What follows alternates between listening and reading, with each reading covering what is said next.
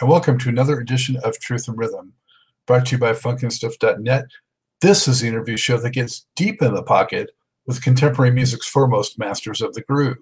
I am Scott Goldfine, your host, musicologist, and author of Everything is on the One, the first guide to funk. If you don't have your copy, get on over to Amazon and pick one up. You'll be so glad you did. Whether you're watching or listening, as always, I thank you so much for continued interest and support. This episode features guitarist, singer, composer, producer Thomas McClary, a founder and leading creative force behind the Commodores, which was not just one of the best and most successful funk R&B bands of the 1970s, but by the end of that decade, one of the biggest pop groups in the world. While it was lead singer Lionel Richie who had become the best known Commodore and a solo superstar, it was McClary who first recruited Richie during their college days at Alabama's Tuskegee University and helped transform him into a frontman. The pair joined with the other four principals and signed to Motown Records in 1972. As a self contained band, it marked a departure for the Berry Gordy founded Detroit label, so famous for its assembly line factory approach of using lots of specialists to generate hit songs. Although it would not be until two years later when the Commodore's debut album, Machine Gun, would drop, under the guidance of producer James Carmichael, they hit the ground running as the album contained a pair of R&B hits and I Feel Sanctified and the title instrumental Machine Gun that continued to be in demand for television and film soundtracks. The album was the first of five in a row that saw the Commodores progressing higher up the quality and stardom uh, ladder with each successive release. Those next four albums were 1975's Caught in the Act, then Moving On, then Hot on the Tracks, and then the Commodore's self titled album, or as many called it because of its cover, the Blue Album. The hits and timeless classics on those records included Slippery When Wet, This Is Your Life, Sweet Love, Gimme My Mule, Fancy Dancer, Just to Be Close to You, High on Sunshine, Brick House, Easy, Zoom, and Funky Situation. At this point, the Commodores were a superstar act, and they continued to score on the singles charts with hits like Too Hot to Trot, Three Times a Lady, Just to Be Close to You, Sail On, Still, Old Fashioned Love, Lady You Bring Me Up, and Oh No. By the time internal friction splintered the group in the early 1980s, causing first Richie to go his separate way, and shortly followed by McClary, the Commodores had amassed 16 top 40 pop hits, six top 20 pop albums, and during one stretch, they notched four straight number one R&B albums. The Commodores created some of the 20th century's greatest and most enduring funk, soul, and pop. McClary, who has billed himself as the first Commodore and released his autobiography last year called Rock and Soul, lays claim to being the architect of what he calls the group's signature sound. Here, in an in depth and candid discussion, he talks about that sound, as well as how the group was formed, how it rose to the height of fame, how the wheels came off, and how, despite some bitter infighting, he continues to hold out hope of reunion. Plus, aside from the music, McClary is a fascinating figure and family man who recounts his experiences as a child being one of the first African American students to integrate the Florida school system. I found him to be a smart, funny, and highly engaging gentleman loaded with incredible stories. I gotta tell you, you've tuned in for an exceptional truth and rhythm, so enjoy. It is my distinct honor to welcome to Truth and Rhythm guitarist, singer, composer, producer, Thomas McClary, a founding member of one of the best and most successful funk R&B pop bands of all time, the great Commodores. He's also an author, with his autobiographical book, Rock and Soul, having been released last fall. So wonderful to have you, Thomas. How's it going?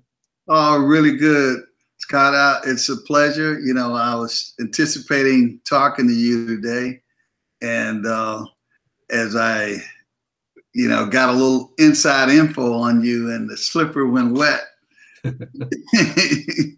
You're a slipper when wet fan, which is, you know, uh, I love to hear that. uh, we were, um, funny thing about that song, Slipper When Wet, um, we would play Madison Square Garden, um, and Mick Jagger would, you know, come to our sound check and um, he he told Lionel and I once. He says, uh, you know, "Slipper When Wet" is the song that the Rolling Stones would use as a part of their sound check. their sound check. So I was flattered to to um, to have um, obviously you know Mick Jagger and the Stones playing one of my songs, even even in sound check. You know. so so you had maybe Keith Richards playing your riff. There you go. Wow, nice. wow, yeah, I just I love that track. We'll talk about a little more when we get to that album. But um, as I told you, it hooked me back when I was I think in junior high. But um, from then on, man, I was I was in I was in with the Commodores. So well, Scott, I, I, looking at you, I didn't think you were old enough to know about the Commodores, but hey, you know. well, thanks. I, I wouldn't think you're old enough to be in the Commodores. thanks. Looking good. So, um, so where are you coming to us from today, Thomas? I'm in Orlando. Just got back from Los Angeles, uh, where we um, uh, continuing my book tour, Rock and Soul. Um, so, you know, I'm a little jet lagged, but I said, hey, no, I got to do this. Much appreciated. So, sure. Um, well, I want to jump right into it, you know, but get some some background on on the great Thomas McClary, all the way back. You know, where where are you from originally, Thomas? And did you come up in a musical household? What was it like growing up in the McClary's household? Oh, that's a good question. Yeah, I I'm originally from a small town, Eustis, Florida, and I grew up in a household of eight. It was uh, four boys and four girls, and we were all two years apart. And my parents were musically inclined, and so I grew up with instruments all around me. Uh, my older brother Samuel played every single instrument, so you know, um, he was obviously the the the guru who influenced me uh, initially, and um, I got started actually playing the ukulele. That was my first instrument. So I guess I can attribute some of my strumming style as, on the guitar from my days as a ukulelist.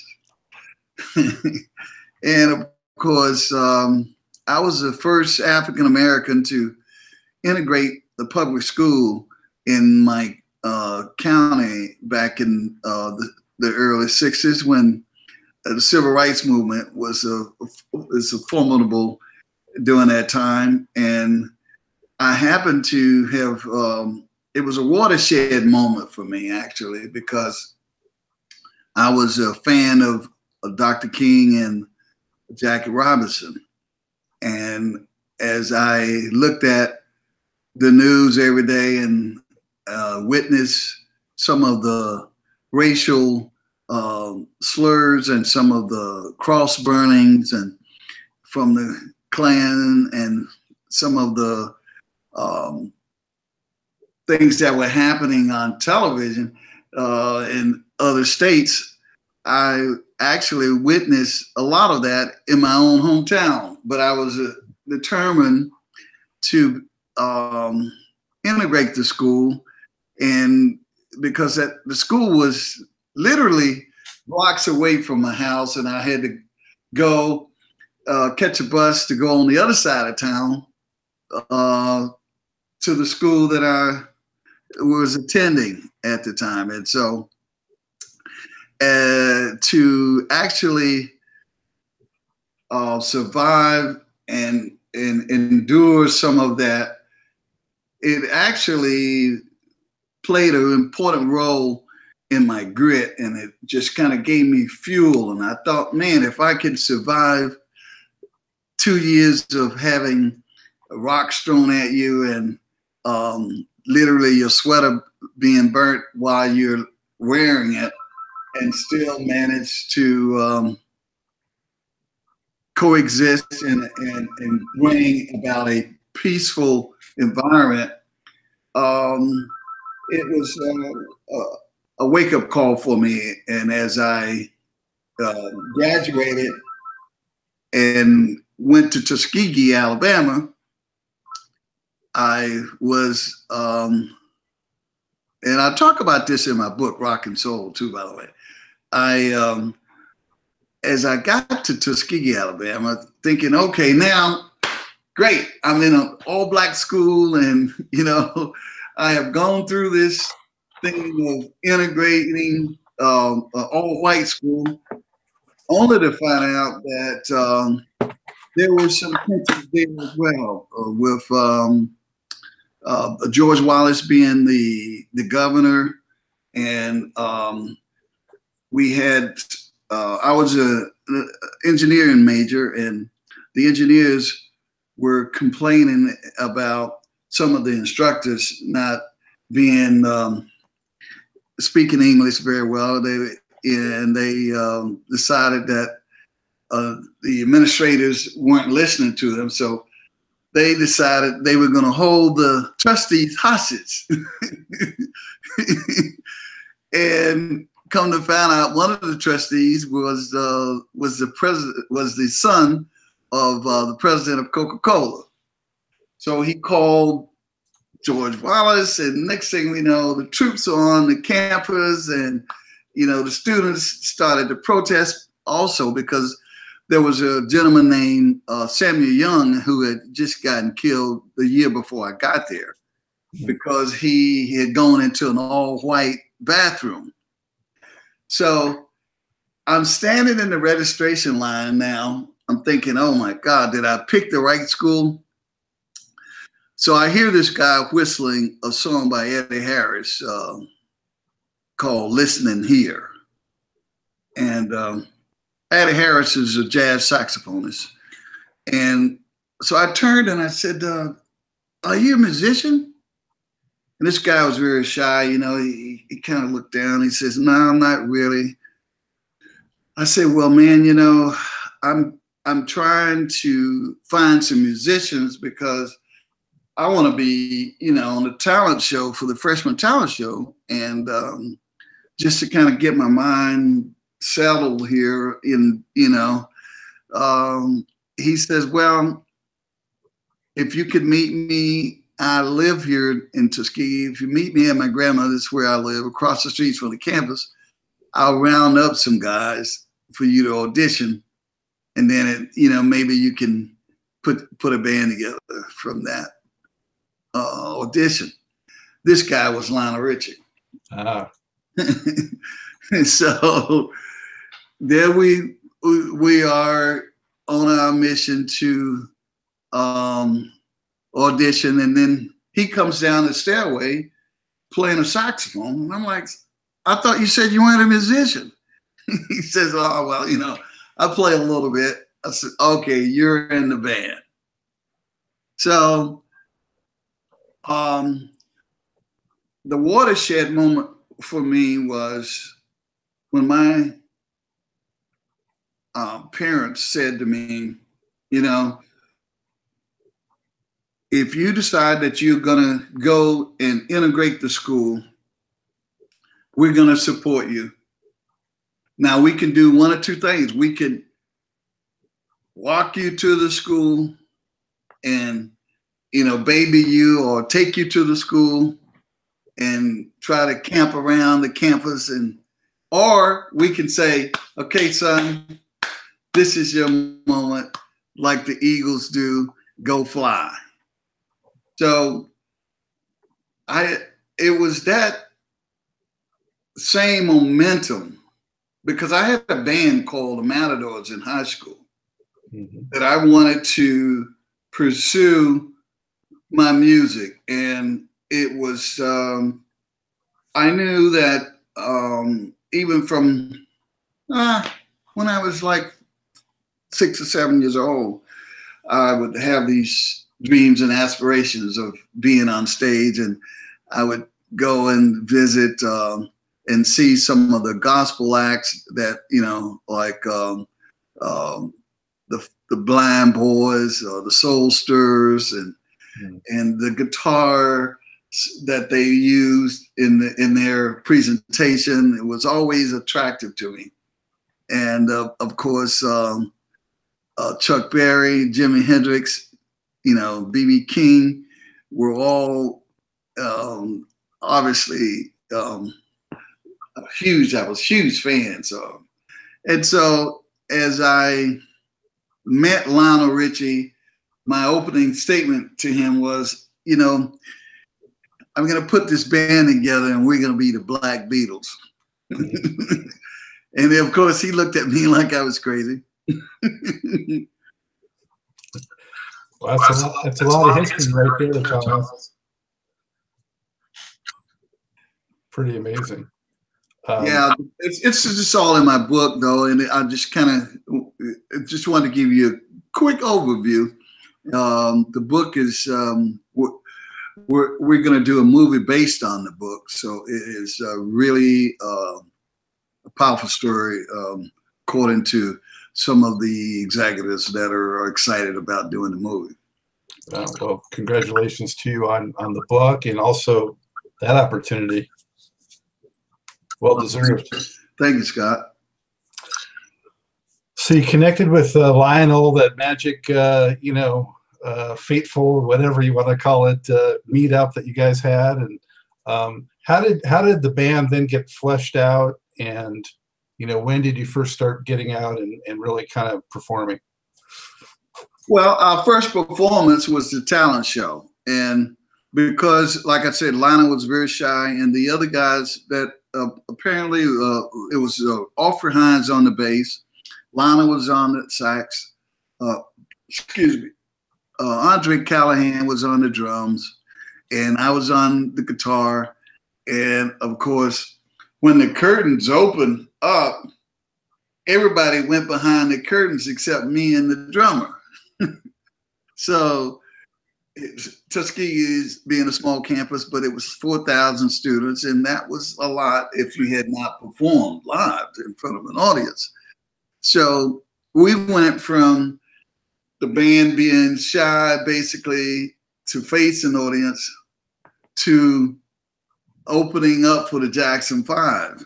But obviously, there was a, um, you know, uh, uh, some coverage that we had to uh, kind of to get to evolve to that to that stage.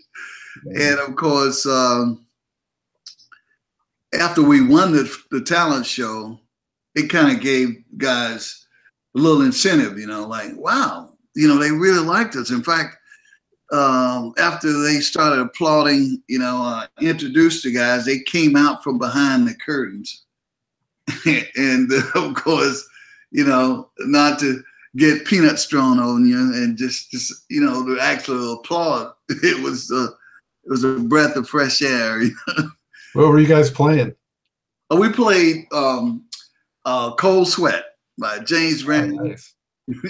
and uh, and of course uh, we played uh, a little bit of Tobacco Road, um, and uh, we wanted to do uh, just a slight medley, you know. So it was a cold sweat, tobacco road, and then um, we did a little bit of Archie Bell and the Drells tighten up. Who was mostly doing the vocals at that point?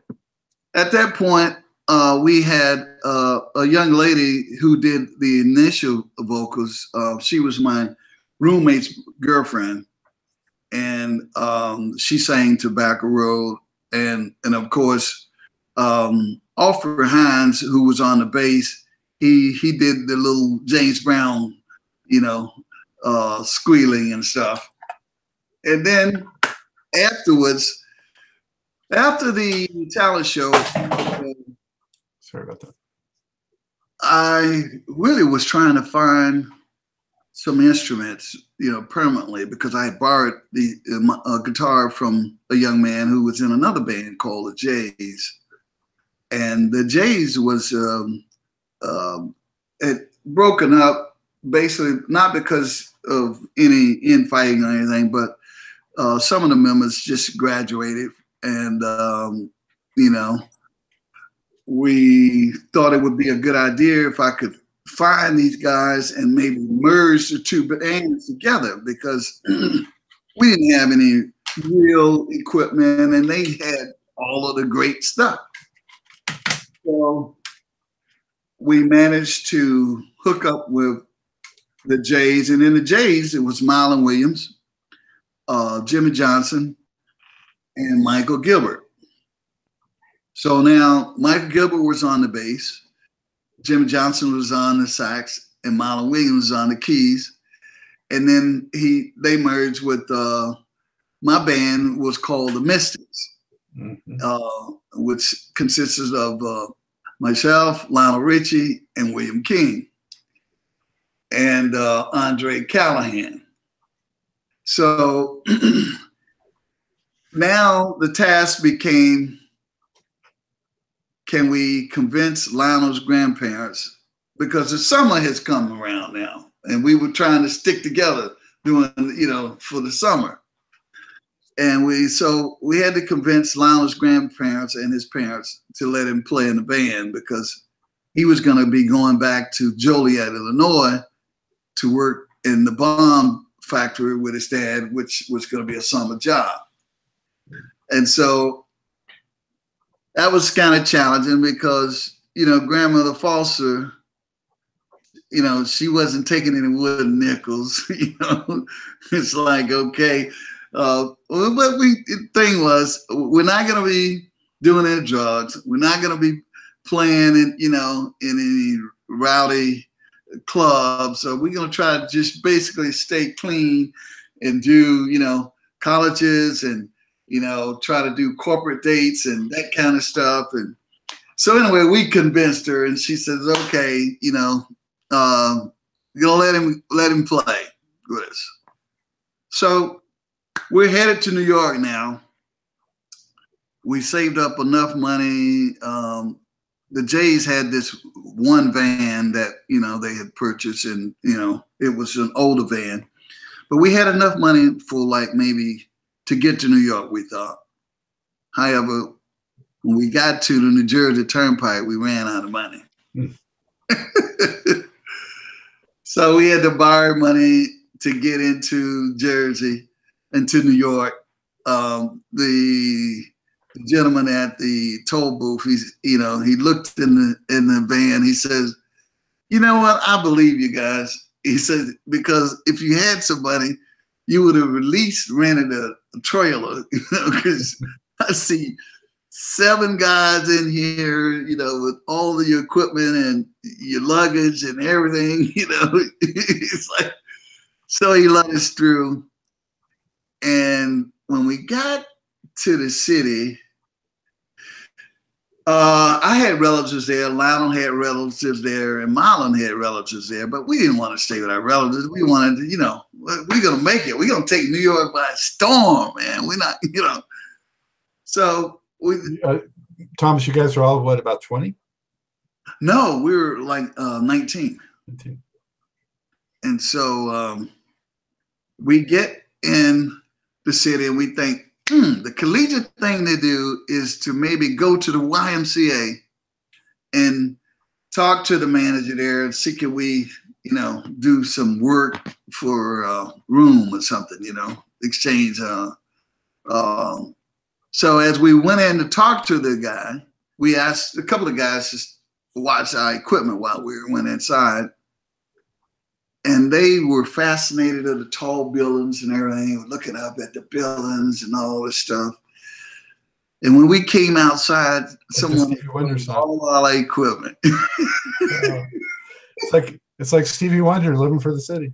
Yeah, man. In fact, uh, this particular scene was used in the movie Thank God It's Friday. Oh. And of course, they used this story and the whole script. And in fact, we got a role in the movie as well with Donna Summer, you know. And uh, Too Hot to Trot was a song that I wrote for that movie and for the soundtrack, and all. But I was just getting a little ahead of the story. But that's that was our initial introduction to New York. And as we were now we are in New York, no equipment, no money. so we hear about this. Uh, we had heard about a nightclub called um, Small's Paradise. Wilt Chamberlain uh, owned it, and um, that's where a lot of the cele- celebrities would come and hang out. You know, it opened from ten to four o'clock in the morning. You know, and um, so we go there in hopes of um, just trying to see what we can make something happen. Uh, maybe get to uh, audition there or something, you know. So we're standing outside, and here come the guy who stole our equipment now, trying to sell it. he's like, "Hey, anybody want to buy it?" I mean, we had our uniforms and everything with the cleaning tags on it and everything. He's like, "Man, that's our stuff." So we were gonna maybe try and take our stuff back. And so the gentleman that was working there at Smalls out front, he says, Hey man, you guys are gonna get hurt. Don't do that. Give the guy $50 and he'll give you your stuff back. We said, but we don't have 50 bucks. he winds up loaning us the 50 bucks, getting us to audition in Smalls. We um, tore the house down and we got to play there for the rest of the summer. This gentleman became our manager, and that was the beginning of of um, a, a, a a a a really really ride that would be a, an incredible journey. What what was his name? Benjamin Ashburn. Hmm. Wow. where there's a will, there's a way, you know. Yeah, and of course, Benny Ashburn was a was a good friend of Suzanne de Passe. He grew up with Suzanne de Passe, and uh, Suzanne de Passe had just gotten. She was the agent that was booking all the gigs at the Cheetah and some of the clubs in New York. There, another club in the village called the Dome. And Berry Gordy had heard about her, so he was just moving out to Los Angeles so he invited Suzanne out to Los Angeles to head a new division that he was starting. And it was called the Creative Department. And um, at that time, it wasn't artist relations. They, changed it to artist relations, A&R. But her first assignment was the Jackson Five. And they had just been on Ed Sullivan and they were just uh, ready to tour uh, a major national tour of the states, and they were looking for an opening act. And so she called her good buddy Benny Ashburn, her friend, and asked him if he wanted to uh, submit uh, his group to an audition for that slot. And um, we did. We uh, was at Lloyd Price Turn- Turntable, is where the audition took place on 52nd and Broadway and uh, we um, obviously we won, we won the audition and and it was um, the 52 uh, cities around the, the, United States. Um, and it gave us incredible exposure. And after we toured for two years with them, uh, Berry Gordy says, "Hey, are these guys not signed?" And we were um, um, awarded a contract with Motown, as you know, from just the momentum and the write-ups and stuff that we had gotten from our live performances. Now we we didn't have any hit songs, obviously. We were playing at that time. Our repertoire now was we would do Three Dog Night songs, uh, you know, Liar. We would do a James Taylor song, You Got a Friend. With, you know, we would do a Glen Campbell, Wichita Lineman. That was our Three Times a Lady, by the way. it was a big hit for us. We would do uh, Sly Stone, you know, uh, James Brown. But we would, what I call, Commodorize the songs, which meant putting our own twist to it. Mm. And so here now you have white audiences who could identify with, you know, uh, your James Taylors and your Glen Campbells and your Three All Nights, and then of course we, we were introducing uh, African American audiences to those same artists, and of course they knew the James Brown songs and the Sly Stone songs. So now all of a sudden now we are appealing to a crossover market even before we started uh, recording and before we started writing. Hmm. And now uh, that we have gotten this contract with Motown, um, we respected the system that they had. We respected the machine that Berry had assembled. However, we didn't want to use the uh, system, and that it, that was he had you know songwriters and producers and musicians that would go in and they would you know write the songs, produce the tracks, and then he would have the artists come in and just sing on top of the tracks. They had like an assembly line. Yeah, it was a assembly line exactly, and uh, and so everybody was like shocked. Um, in fact, um, Ray Parker Jr. and some of these musicians, they they had cut some of these tracks, and we was like, they, you know, that's all that's good, but it's not us. And so we, for two years, refused to activate our contract, which was unheard of. Most uh, most artists you know, you get a contract, you can't wait to, oh, go in the studio and let's record, you know. But our concept was we knew we were spending our money um, because, you know, it had to be um, uh, recouped. And we weren't ready to activate uh, the contract for that reason and, uh, and spend money on tracks that we just weren't feeling. And did, did everyone in the band see eye to eye with that? Oh, yes. Yeah, and it was it was very powerful because uh, we literally uh, would come out and they would uh, introduce us to various producers and you know tracks, and we would listen to them and go back to Tuskegee. it was like, man, we can't believe these guys are doing this. so finally, Berry Gordy said, you know what? These guys are pretty serious about doing it their way. Leave them alone. The worst case scenario, it would just be a write off, a tax write off, and but leave them alone. So we went in, and so it was now, we knew technically though that we still needed to um, come up to par as far as, you know, getting the, the right engineer and the right arranger and the right, you know.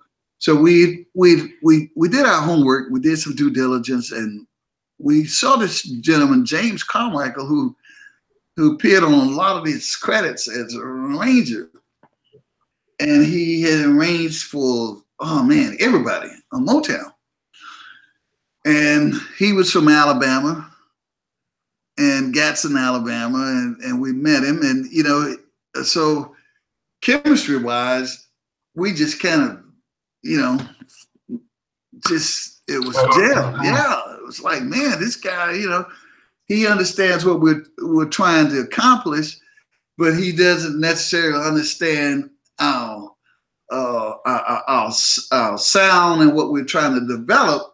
But at least he understands the direction that we're trying to go. We're trying to, you know, we're trying to do something innovative we want to be we're trying to do you know a trajectory where we can bring uh, unique melodies and unique chord progressions together and with different kind of rhythms. And and so that it could uh, be appealing to not only um, an r&b audience uh, but a crossover you know pop you know and that um, and so there we went into the woodshed and it was it was fun. It was he taught us how to arrange and how to um, commercialize our ideas in a way that was just I mean, it was um, it, it, it changed our whole um, perception of of how we were going to uh, approach our music, you know, systematically. And uh, but he would be the first to tell you. He said, "Now I don't understand quite understand what y'all are doing." He says, "But uh, I'll just be a fly on the wall and say, okay, gentlemen, now this right here could be best, you know, uh, presented if if you did it like this, you know." How much how much older was he than you guys? James Carmichael, um, he was maybe five years older, you know, but he had the wisdom and um, to still um, uh, like he had the wisdom of of a maybe you know 70 year old man but he was he was young at heart which made it great you know so you guys went in and um, you eventually turned out machine gun right that's right yeah in fact that you had great success right out of the gate pretty much at least it seems that way yeah we were the machine gun album was the first uh, gold album in the history of Motown Records. Motown had never sold a gold album until that time. They had gold 45s, plenty of them. You can win some bar bets with that. Oh yes. In fact, that was the that was the thing that really gave us leverage, you know, in on renegotiating our contract because we had a one contract deal a one album deal with an option for them to pick that option up. And uh, after that first album went gold, we said, "Hey, we're out of here." and Mr. Gordy went like, "Wait a minute, not so fast. What do you mean?" uh, we said, "Well, you know, CBS, we got you know some other labels that are interested, and obviously." Um, he his thing was okay. What is it going to take to keep you guys here? Ah, I'm glad you asked. we have got to participate in our publishing. Mm-hmm. So we were the first act in the history of Motown to get our publishing rights, and Stevie Wonder had a and had a really shrewd lawyer who had uh, in his contract what was called a favorite nation clause um, which allowed him to get whatever was the highest deal and you know on the label. He was bumped up to it as a result of us getting ours so as a result of us getting our publishing stevie got his marvin gaye norman whitfield uh you know well, so they must have liked you guys yeah yeah we we uh wow so that was 1974 right Yes. Yeah. And uh, the title track was a hit. It also had the bump. Um, Young Girls Are My Weakness, The Zoo. Yep. Um, man, that's an impressive debut. Thank you. Yeah, that was. Uh, in fact, on that one album, we did become the Black Beatles in the Philippines. We broke the Beatles attendance record at the Araneta Coliseum um, in 1975 and it was um, Ferdinand Marcos was the president at that time, and uh, he sent the military to escort us from the airport because the crowd was enormous. And uh, as we were coming from the airport to our hotel, we heard this gentleman in the balcony, you know, yelling, "Hey, who are you guys? I'm the greatest. Who are you guys?" that was Muhammad Ali.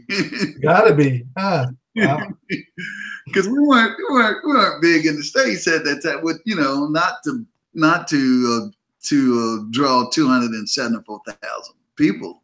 Mm. You know, but um, that album took off. I mean, it was the biggest selling album in the history of Nigeria. Uh, a lot of other, a lot of countries around the world. And the title track, which is instrumental, has gone on to be in so many films and oh, I mean, yeah, yeah, yeah, yeah. It's yeah. a song that keeps on giving. it does, man. It does.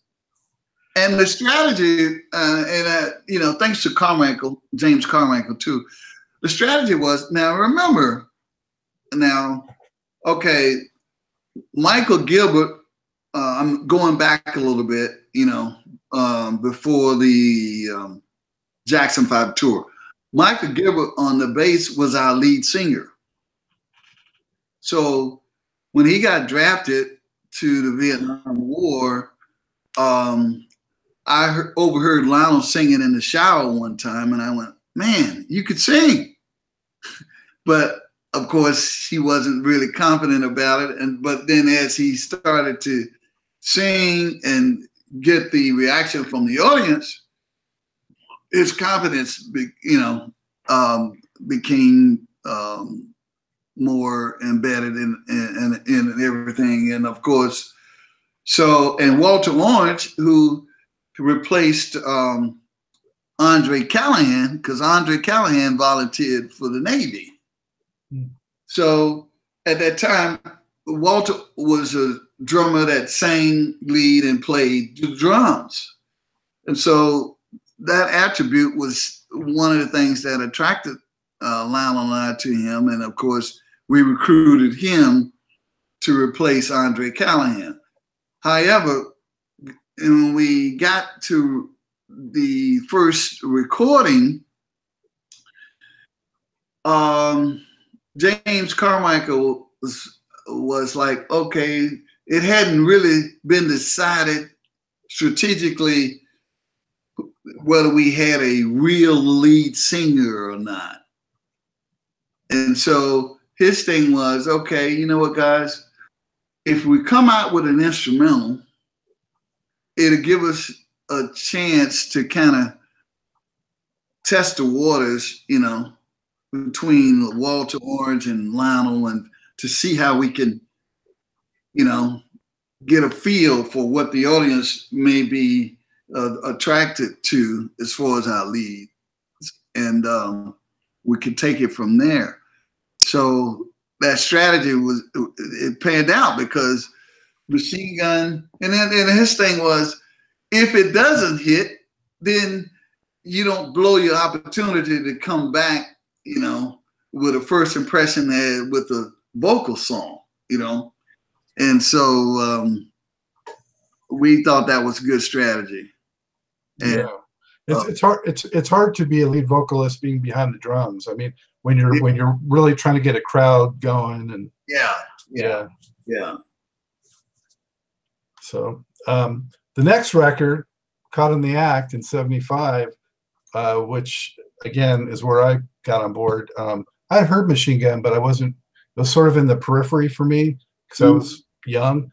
Um, but you know as soon as i heard that hypnotic riff of uh, slippery when wet um, and that the the beat, you know, you have that like that that kind of yeah, yeah. that I I was yeah. saying it was it reminded me of like a heart being grabbed or something, you know.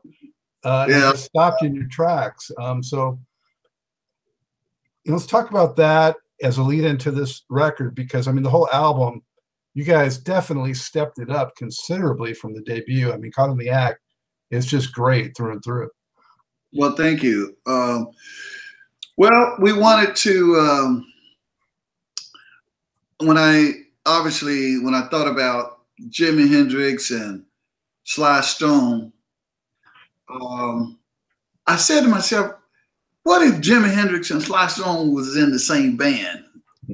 You know, um, guitar tones was something that everybody just you know slobbered at the mouth at. You know, and I thought if I could get a tone that's not just straight up R&B, but that has a slight distorted tone to it, but had the bite of a Sly Stone with that funk that Sly managed to, to get, you know, with higher and all of the uh, thank you for letting me be myself. All these, you know, that I mean that fire, you know. Um, so as I played and tossed that around in my mind, uh, uh, I, I, finally got the tone that I was looking for. And then I thought about um, now it has to be that burning riff that just just jumps out there and grabs you by by by your by your collar, you know, that says, "Oh man, this is fire," you know, this is this is uh, energy, you know, and of course, I was um, I was riding down. Um, I think I was up on Mahone Drive, and you know, you see those signs, "Slippery when wet," mm-hmm. and I was like, "Man, slippery when wet." That that would be a great song title, you know. and uh, of course, um, just just trying to um, now bring lyrically the concept of how can you tie that in with a, a story that you know could invite um, people in, you know, and so we um, and of course um, this is your life um, was just a, a, a, a, just a just an incredible uh, melodic song, but that still grooved and had you know um, a message that um, spoke to the hearts and the souls of people, and um, so it was a way now of us all of a sudden saying, "Hey, you know, not only can we be funky, we've shown you that with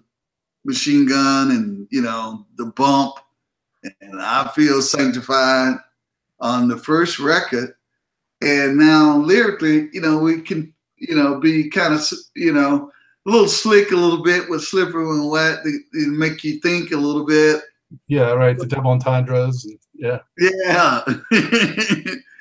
and then of course, this is your life. We can really slam it and, and brought to, and bring it to church too. That's yeah. it. Bring it to church. You know. Um, and and Lionel just killed the vocals too. Oh, I mean, he killed it. He I mean, absolutely killed it. yes, he did. did, did did he tend to get it in in a you know like in the first take or two, or did it take a lot of work? Well, that was what was so amazing about it. Um, portions of it was just a take or two. And then once he kind of got the character down and saw where it was going, it, you know, um, there, you know, toward the end of the song, you know, was a more um, of James Carmichael directing us into, okay, now we got to, you, you, you set them up now. You got to really give them some serious, some serious, a serious message here. So um, that took a little, a little more, you know, time and a little more takes, but uh, just that, oh man, that character that was uh, that was that you know was introduced in the, in the beginning of it. He did that just like one or two takes. That was like you know and whose idea was it to do that sort of unique kind of pulsing beat rhythm part of it? So, well, see, that's the part when you look at um, uh, those days of of going back before we started recording and how we would commodorize those songs from the top 40 um, that's we we that's when we dove into that part of our creativity and saying, you know what, uh, all right, yeah, this could be just a regular ballot like everybody else's ballots, but we don't want to do that. You know, how can we make this different? How can we make this um, uh, still have the same kind of melodic feel and attraction, but energy in the music. And so um, I've been told that um, my contributions have been very significant in, in terms of that signature sound. Yeah. So um, in fact, in the book, I talk about that how um, how you know we uh, how I created the signature sound, uh, um, and in the next album, you know, you would notice like in Sweet Love, for instance, uh, the Moving On album.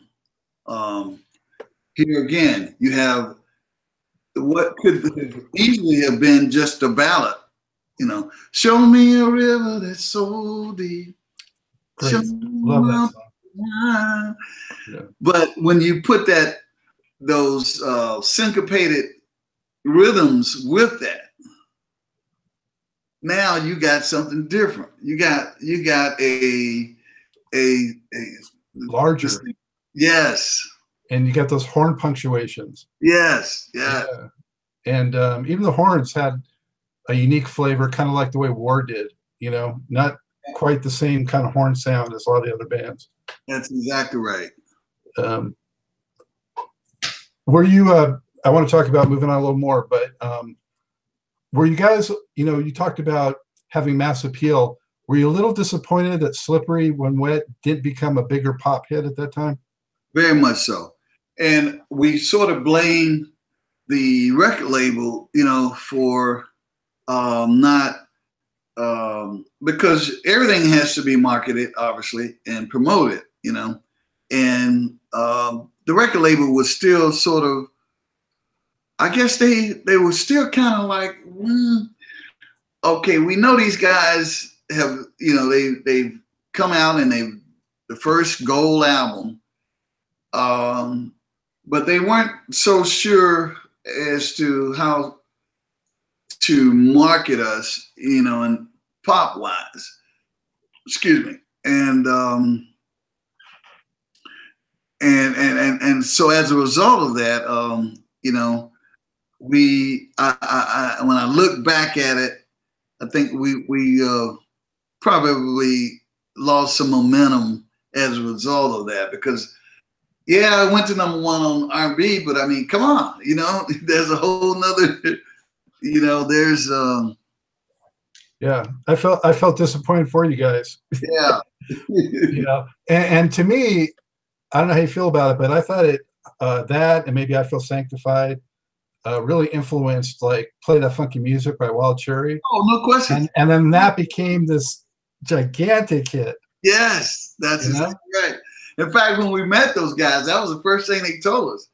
Man, you know, uh, the slippery when wet was a definite influence of play that funky music.